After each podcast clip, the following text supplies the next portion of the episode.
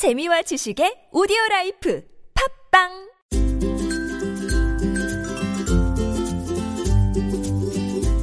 황쌤의 교육 이야기.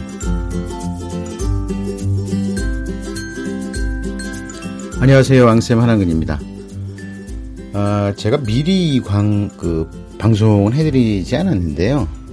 아, 최근에 한바탕 아, 입시가 또 어, 진행돼서 마무리가 됐습니다. 아, 이게 바로 추가 모집이란 거죠 음, 제가 지난해 이맘때쯤 해가지고 한번 대대적으로 방송을 한 것이 있습니다. 아, 뭐 기억을 하시기가 좀 어려울 겁니다. 그러니까 400회 전에 나왔던 거라서. 아, 대학 입시가요, 어, 수시 전형에서 먼저 뽑고, 그 다음에 정시 전형에서 뽑습니다. 아, 그리고 수시 전형은 수시와 수시 추가 모집, 정시와 정시 추가 모집, 야, 이렇게 있는 것으로 알고 있는데, 아, 수시와 정시가 모두 끝나고 난 다음에, 남아있는 그럼에도 불구하고 빈 자리가 생긴 어, 그런 자리에 추가 모집을 하는 겁니다. 그러니까 수시 정시하고 상관없이 어, 추가로 이제 학생들을 갖다가 뽑는 건데 바로 이거를 어, 그 추가 모집이라고 합니다. 아, 추가 모집은요, 뭐 복수 지원에도 상관이 없고, 그 다음에 또 그 전형 방법도 뭐 내신 성적만으로 하거나 수능 성적만으로 하거나 이게 대학 마음대로입니다. 그러니까 수시 와 정시의 성격을 고루 섞어 놨다고 할 수가 있습니다.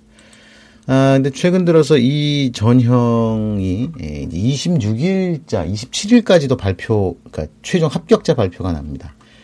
아, 지난 22일 날부터 원서 접수가 시작이 돼서, 어, 원서 그 접수하고 발표가 26일 어, 오후 9시, 그러니까 오늘 오후 9시까지 있는 경우가 있고 이미 이제 마감을 해서 어, 발표가 아, 진행이 되고 있는 학교들도 있습니다. 이것도 대학 마음대로입니다. 자, 이런 전형이 있는데 이게 아주 그냥 꿀 같다는 거죠. 어, 근데 이제 여기에 원서를 쓸 수 있는 학생은 어, 수시에서 합격하지 말아야 되고, 그 다음에 정시에서 혹시 합격을 했더라도 합격 포기를 해야 됩니다. 아, 그러니까 수시와 정시 몽땅 다 불합격을 해야 된다는 얘기죠, 결과적으로는. 어, 이, 그, 추가 합격, 아, 추가 모집이 있는지 없는지 확실하게 예, 공개가 되지 않은 상태에서 합격 포기를 한다는 게 이게 좀 애매하잖아요. 그렇죠? 그래서, 어, 전체적으로 보면, 어, 수시와 정시에서 모두 떨어져서 이제 재수를 준비하고 있는 학생들이 원서를 쓰는데, 이게 또 얼마나 오묘하냐면은요. 어, 재수생들 중에서 상위권 학생들 같은 경우는 이미 재수에 돌입을 해가지고 한참 공부를 하고 있습니다. 아, 그러니까 이제 정시까지도 보고 난 다음에 원서를 쓰는 학생들도 있지만, 어, 사실상 수시 전형이 끝나고 나면은 본격적으로 재수에 뛰어들려고 하는 학생들이 많습니다. 왜 그러냐 하면, 어, 수능 점수가 이미 나왔기 때문에, 이미 나왔기 때문에, 어, 정시도 기대할 수가 없다. 해가지고 아예 1월서부터 그냥, 어, 다음 학년도에 어, 수능을 준비하는 학생들이 꽤 많습니다. 아, 그러니까 그런 학생들에게는 이 추시, 그 추가 모집이 눈에 들어올 리가 없죠. 예, 그래서, 아, 그런 부분들이 있는데요. 아, 이 추가 모집에서 제일 소위 말해서 꿀 같은 내용이 뭐냐면요. 의대입니다, 의대. 의대도 요번에 수의대 포함해서 무려 17명이나 추가 모집에 나왔습니다.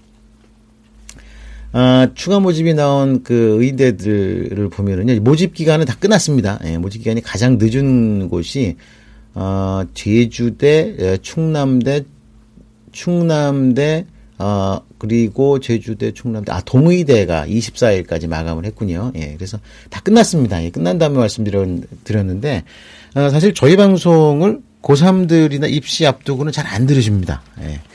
그리고 이, 이 수시 전형이 끝나고 나면 거의 대부분 방송을 안 듣는 분들이 많아가지고 아 그래서 제가 차라리 이렇게 준비하는 과정에서 이런 것이 있다라고 어, 설명 말씀을 드리는 건 나은 것 같아서 어, 미리 그 아, 미리가 아니라 사후에 아, 이렇게 에, 말씀을 드리죠.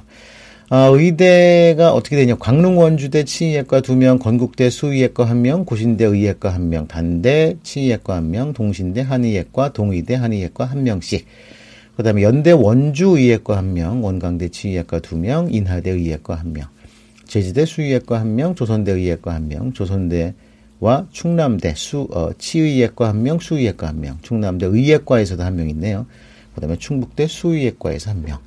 아, 그래서 모두 17명의 의대 추가 모집이 있습니다. 아, 근데 이 경쟁률이 어마어마했죠. 예, 보통 200대 1, 300대 1 그랬습니다.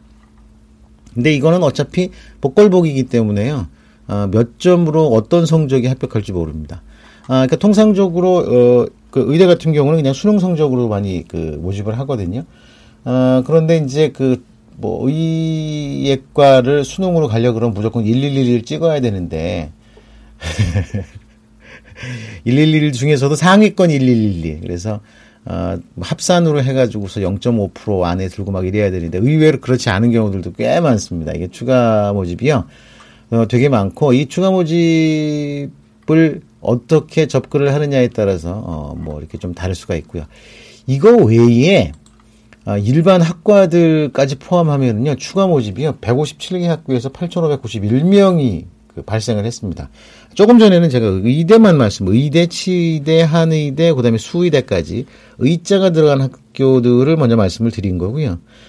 어, 전체로 보면은 어, 이, 어, 8,591명이나 추가 모집을 합니다.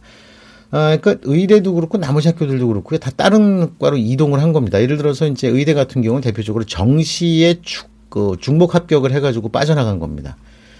어떻게 원서를 정시 원서를 갖다 가군나군 다군에 이렇게 나눠서 쓰다 보면은요. 어, 의대를 몇 개를 썼는데 더 나은 의대에 합격한 학생들 같은 경우에 빠져나가서 이렇게 에, 그 미등록이 생기는데요. 아, 나머지 학과들도 크게 다르진 않습니다. 그런데 어, 그런데 의외로 어, 상위권 대학에서도 어, 미등록으로 어, 이런 그 추가 모집 인원들이 발생을 하곤 합니다. 아, 그 상위권 대학들을 보면은요, 어, 여러 대학에서는 이제 어, 경북대가 21명, 어, 그리고 어, 수도권인 경기대에서 5명, 어, 그리고 고대 세종 1명, 어, 그리고 공주대에서도 71명이나 예, 발생을 했고요. 광운대가 많았네요. 아, 이게 이제 그 67명이나 아, 모집을 추가 모집을 했는데 정원의 특별 전형에서 펑크가 좀 많이 났군요. 아, 주로 이제 그 하위권 대학에서 어, 추가 모집 인원들이 많이 발생을 하기는 합니다. 아, 그런데 그렇다고 해도 어, 상위권 대학들 동국대 22명 아, 이것도 이제 정원 외로 예, 발생한 인원입니다. 아, 부산대 같은 경우가 22명. 아유, 부산대하고 경북대가 이번에 추가 모집이 좀 많았군요. 상명대가 좀 많았습니다. 서울이 65명, 충남 천안이 16명, 아, 이렇게 발생을 했습니다. 서울과기대도 86명인데요. 정원 내에서 20명이고, 어, 정원 외에서 60명. 음, 이렇게 아, 추가 모집이 발생을 했습니다. 세종대가 28명 했고요.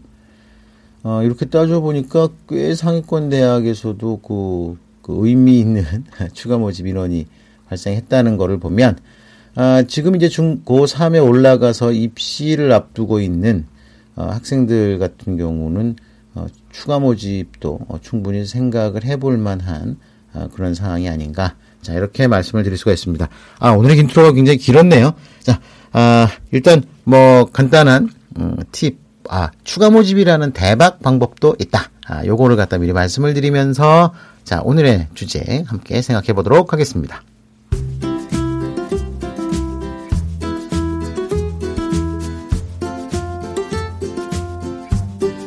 아, 이제 새 학기가 며칠 남지 않았습니다.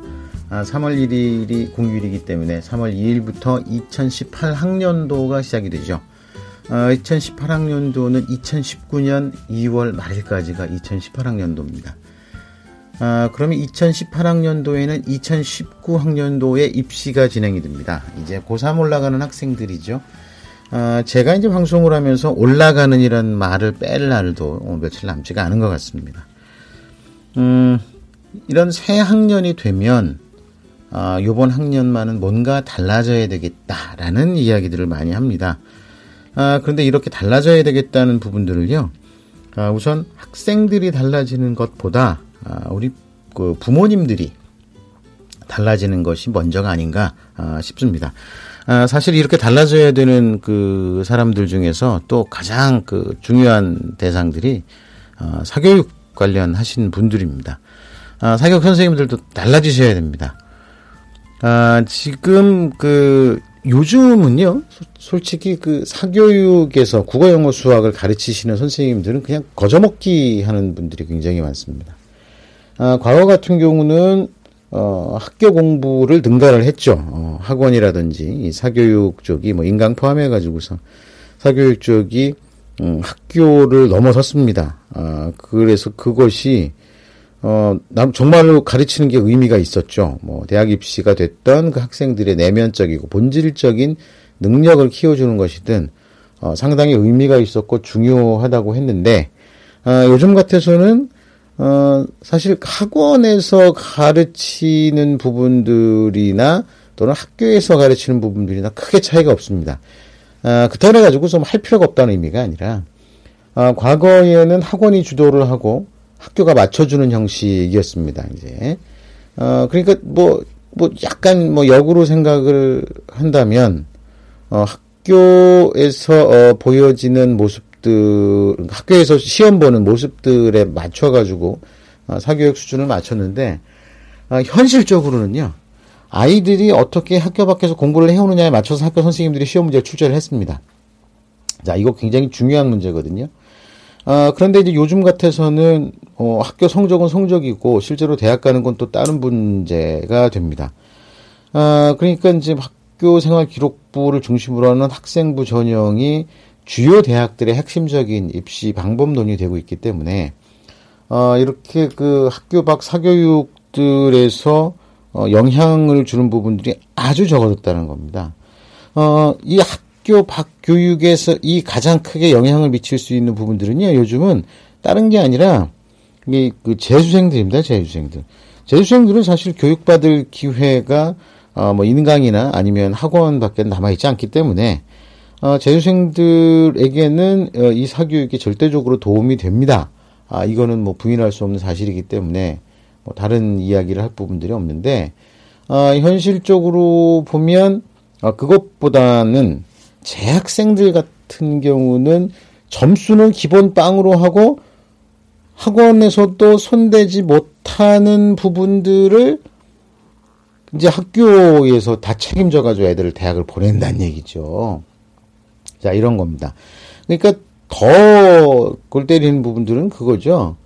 어, 사, 그, 제가 앞서도 말씀을 드렸지만, 과거에는 선행학습이라는 명목으로 학교보다 뭐 짧게는 6개월, 길게는 3, 4년씩 선행을 하는 교육을 시켰는데 이제 학교 학원들에서도 요즘 트렌드에 맞춰 가지고서 뭐 학생부를 관리해 준다 그러면서 이걸 다 후행으로 한다는 거죠.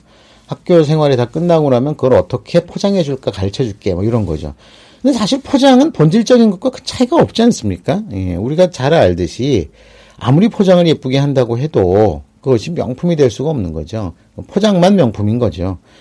어, 명품 포장 안에 가품이 들어있다면 그거는 어, 포장조차도 어, 짝퉁이 돼버릴 수밖에 없는 겁니다. 아, 그러다 보니까 그 많은 학부모님들의 의식이 또 바뀌어야 된다는 겁니다. 아, 우리 아이는 최고 수준의 학원에 보내기 때문에 어, 충분하고 이제는 아이가 할 몫이다 라고 생각하시는 부모님들은 사실 큰 문제를 안고 있는 분들이라고 어, 할 수가 있습니다. 아, 이거 대단히 심각한 문제죠. 어, 예전 같은 경우는 그 맞습니다. 뭐 훌륭한 선생님 비싸게 돈 주고 사서 아이들을 가리키면 그 자체가 바로 이제 대학 입시와 직접 연결이 됐다는 거죠. 어, 근데 이제는 그런 선생님을 비싼 비용을 주고 모신다고 해도 사실 학교 생활이나 학교 생활 기록부나 또는 학생부 전형에 영향을 그다지 미치지 못합니다. 자, 이런 부분들에서 보면 또는 특목고 자사고를 가는 학생들도 잘 생각을 해봐야 된다는 거죠. 특목고 자사고에 가서 상위권 성적을 확보만 할 수 있으면 이건 완전히 대박입니다. 그래서 제가 늘 말씀드리는 거잖아요. 특목고 자사고나 지역에 있는 소위 지역 명문고를 간, 가는 것도 굉장히 좋은 선택이다. 단, 아, 그런 학교를 갔을 때 상위권 성적 최소한 30%, 가능하다면 20% 이내에 드는 성적을 확보할 수가 있다고 하면은 보내, 보내더라도, 어, 어쩌다 보니까 합격했네? 뭐 크게 준비 안 했는데 합격했어요. 와, 난 너무 운 좋아요. 라고 생각하면은 큰일 난다는 겁니다. 그런 식으로 해가지고 통목고 자사고에 합격한들, 그 기쁨은 정확하게 3월 모의고사 볼 때까지 그리고 그 결과가 나올 때까지 대략 2주면은 끝장 나버린다는 겁니다. 계약하고 어 성적이 나왔는데 그러니까 요즘에 요즘에 특목고나 자사고 지역 명문 고등학교의 그 학생들의 상태를 보면은요 딱 절반 이유 나뉩, 나뉩니다. 아주 공부를 잘하는 학생들과 요행과 우연을 기다리는 상당수의 학생들. 제가 보기엔 한, 어, 7, 어, 2, 2대 8이나 또는 3대 7 정도가 되는 것 같습니다. 그러니까 정말로 특목고 자사고에 올 만한 의미나 가치가 있는 학생 한 20%나 30%.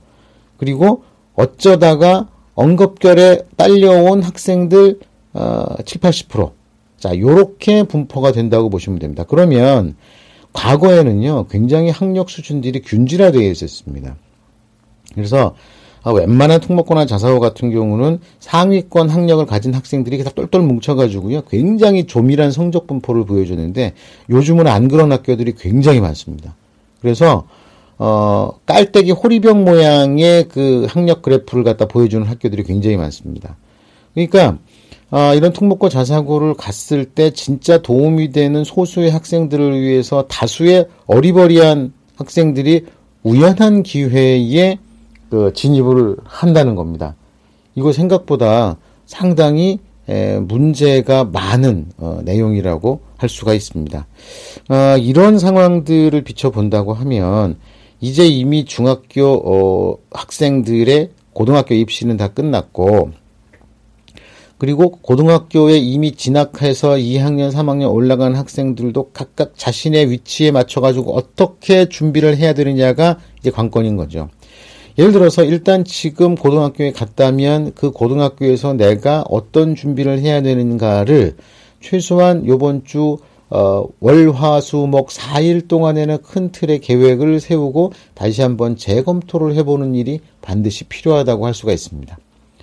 자, 어, 무조건 어, 나는 그 우리 지역에 있는 이런 학교를 왔으니까 라고 생각을 한다거나 또는 성적을 내신을 잘 받을 수 있는 학교에 왔다거나 또는 어, 대학을 잘 보내주는 명문 고등학교에 왔다거나 어떤 학교라고 하더라도 그 진학 자체가 결과를 만들어주지는 않습니다. 어, 상위권 공부 잘하는 학교에 왔다면 그 잘하는 공부를 유지하면서 어떻게 학교 생활을 내가 능동적이고 주도적이고 창의적으로 할 수 있는가를 고민을 해야 되고 내신 성적을 잘 받을 수 있는 어, 좀 중위권이나 중하위권 학교에 왔다면 이제 중3에서 왔다면 분명히 대학이 그걸 모르지 않습니다. 저 학교 공부 못하는 애들이만 모여. 그러면 쟤를 평가할 때 성적만 가지고 평가할 수 없어라고 다 알고 있습니다. 그러니까 내신 성적만 잘 받는다고 해서 할 수는 없는 거죠. 그러면 사실은 그 학교에 가서 도움이 되는 거는요. 내신 성적을 잘 받는 것 플러스 기타 비교과라든지 학교 생활을 잘 할 수 있는 여유 공간이 많다는 거에서 장점을 찾아야지 내신 성적 잘 받는 거에서 장점 찾으면 안 됩니다. 어, 그런 학교들일수록 전교 1등을 해봐야 뭐 성소한 중경계 씨도 가기 힘들다라는 소리를 듣는 겁니다. 그럼 똑같은 걸 하려고 그러면 도대체 뭐하러 거기 갑니까? 그렇죠? 자, 그래서 각각의 처해 있는 학교에 따라 다르고요. 자, 이제 2학년 올라가는 학생들 같은 경우는 어쨌든 1학년을 기반과 발판으로 삼아야 됩니다. 어, 기본적으로 이제 교과 부분들을 제대로 준비를 해서 가야 되는데, 일단 3월 첫째 주에는 다들 열심히 공부를 하려고 하죠. 근데 그게 일주일을 못 갑니다. 3월 되자마자 바로 날씨가 따뜻해지고 본격적으로 학교 행사라든지 일정들이 시작이 되게 되면 되게 바빠지기 때문에 공부 열심히 하는다는 각오는 정확하게 일주일 가면 오래 가는 겁니다.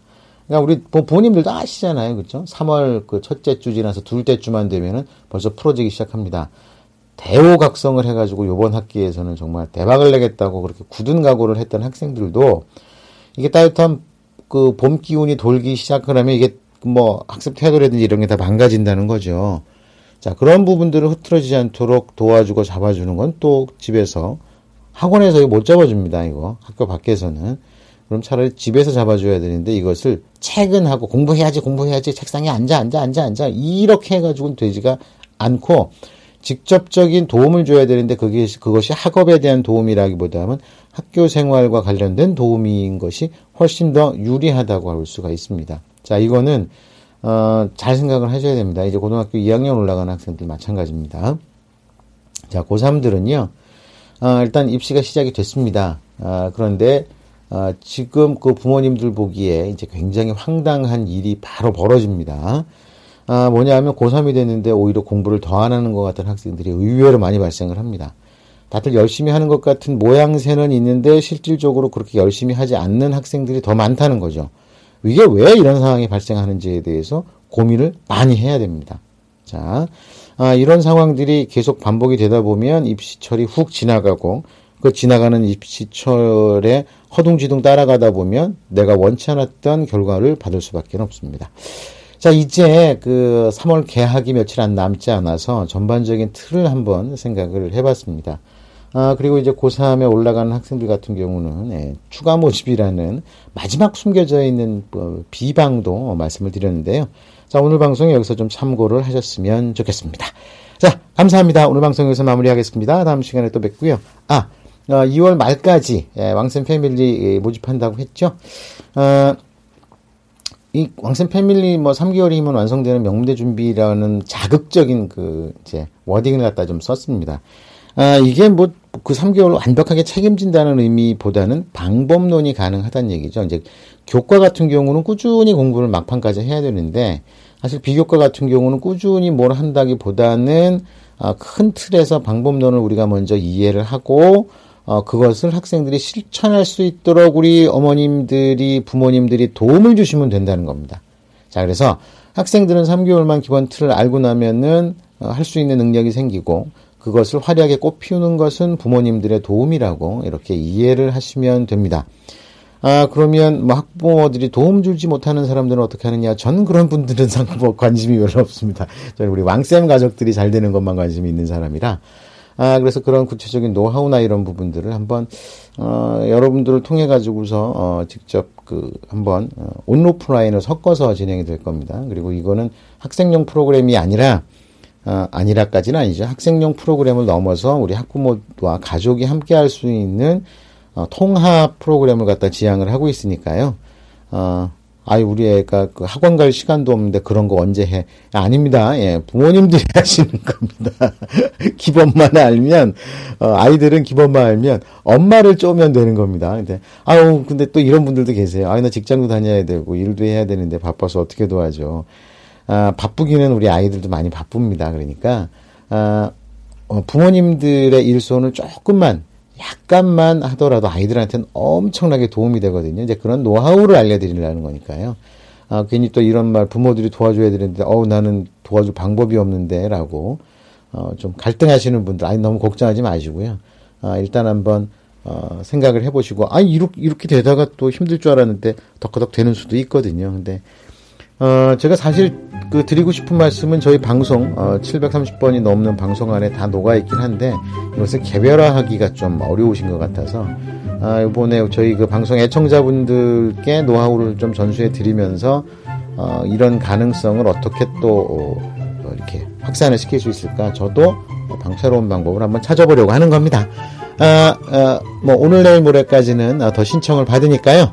아, 여러분들 신청을 많이 해주시고, 어, 가능한 한 제가 뭐, 너무 인원수 제한해가지고서, 아, 이걸 해야 되나 말아야 되나, 이제 신청되는 여러분들의 신청 내용수를 보고, 한번 좀 어떻게 해야 되는지 방법도 고민을 해봐야 되니까, 그러려고 그러면 그 어느 정도 윤곽이 잡혀야 되니까요. 예, 오늘 내일 모레까지는 여러분들이 좀 신청을 해주시고, 한 방향을 보십시오. 그러고서 마음에 들면 하시는 거니까. 자, 그렇게 해서 여러분들 많은 신청과 참여를 부탁드리겠습니다. 왕쌤 패밀리도 많이 관심 가져주시고, 오늘 방송 영상 마무리하겠습니다. 감사합니다.